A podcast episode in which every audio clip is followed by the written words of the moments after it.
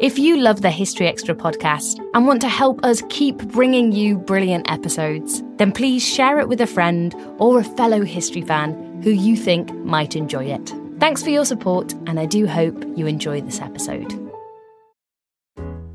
This episode is brought to you by Fiat. A remix just hits different. The 2024 Fiat 500e is no exception. Cruise city streets in style with an all electric ride that's fully equipped with an available premium JBL audio system. Explore the all new 2024 Fiat 500e at fiat.com.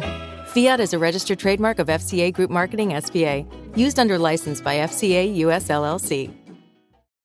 This Father's Day, the Home Depot has same day delivery on the perfect gift to help dad be everything he can be. Because your dad is more than just a dad, he's groundskeeper of the yard, the perfecter of the patio, and the cleaner of the clippings. Let the Home Depot help power dad's doing with the convenience and gas like power of Milwaukee cordless outdoor tools. Plus, get up to $150 off select Milwaukee tools. For everything dad is, find the perfect gift at the Home Depot. How doers get more done. Order select and stock items by 4 p.m. subject to availability. With Uber Reserve, good things come to those who plan ahead. Family vacay? Reserve your ride as soon as you book your flights. To all the planners, now you can reserve your Uber ride up to 90 days in advance. See Uber app for details. Ryan Reynolds here from Mint Mobile. With the price of just about everything going up during inflation, we thought we'd bring our prices down. So to help us, we brought in a reverse auctioneer, which is apparently a thing. Mint Mobile unlimited premium wireless. Ready to get 30, 30, bit to get 30, bit to get 20, 20, 20, bit to get 20, 20, bit to get 15, 15, 15, 15 just 15 bucks a month. So, Give it a try at mintmobile.com/switch. slash $45 upfront for three months plus taxes and fees. Promo rate for new customers for limited time. Unlimited more than 40 gigabytes per month. Slows. Full terms at mintmobile.com. Hi, Emily Briffett here from History Extra. We have some exciting news for all history fans. We've just launched a brand new podcast series, History's Greatest Cities, offering the chance to roam the streets and sights of some of Europe's most fascinating metropolises.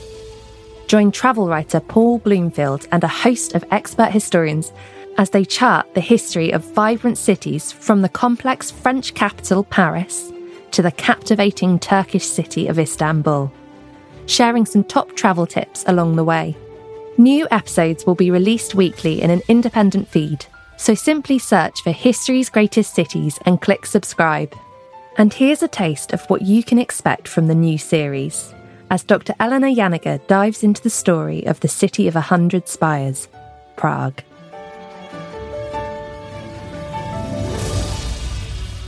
So, how did that golden age come to an end? Well, you know, it's all well and good to establish a university, but who knows what might, people might get up to in that university, essentially. Um, and the trouble all starts with Jan Hus, uh, who is a scholar at the university um, in Prague. And he starts his own chapel in 1402 called Bethlehem.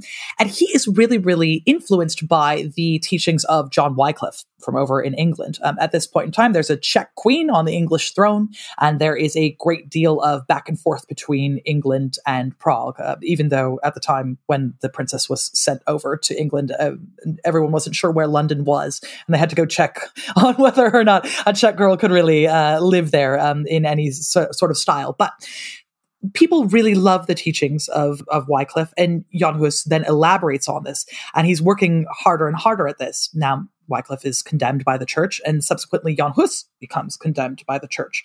But people really like his teachings. Now the trouble all kind of kicks off in 1419 um, when a priest named Jan Želivský threw some city councillors out of the windows of the new town hall um, in the first defenestration of Prague. We'd go on to have several more.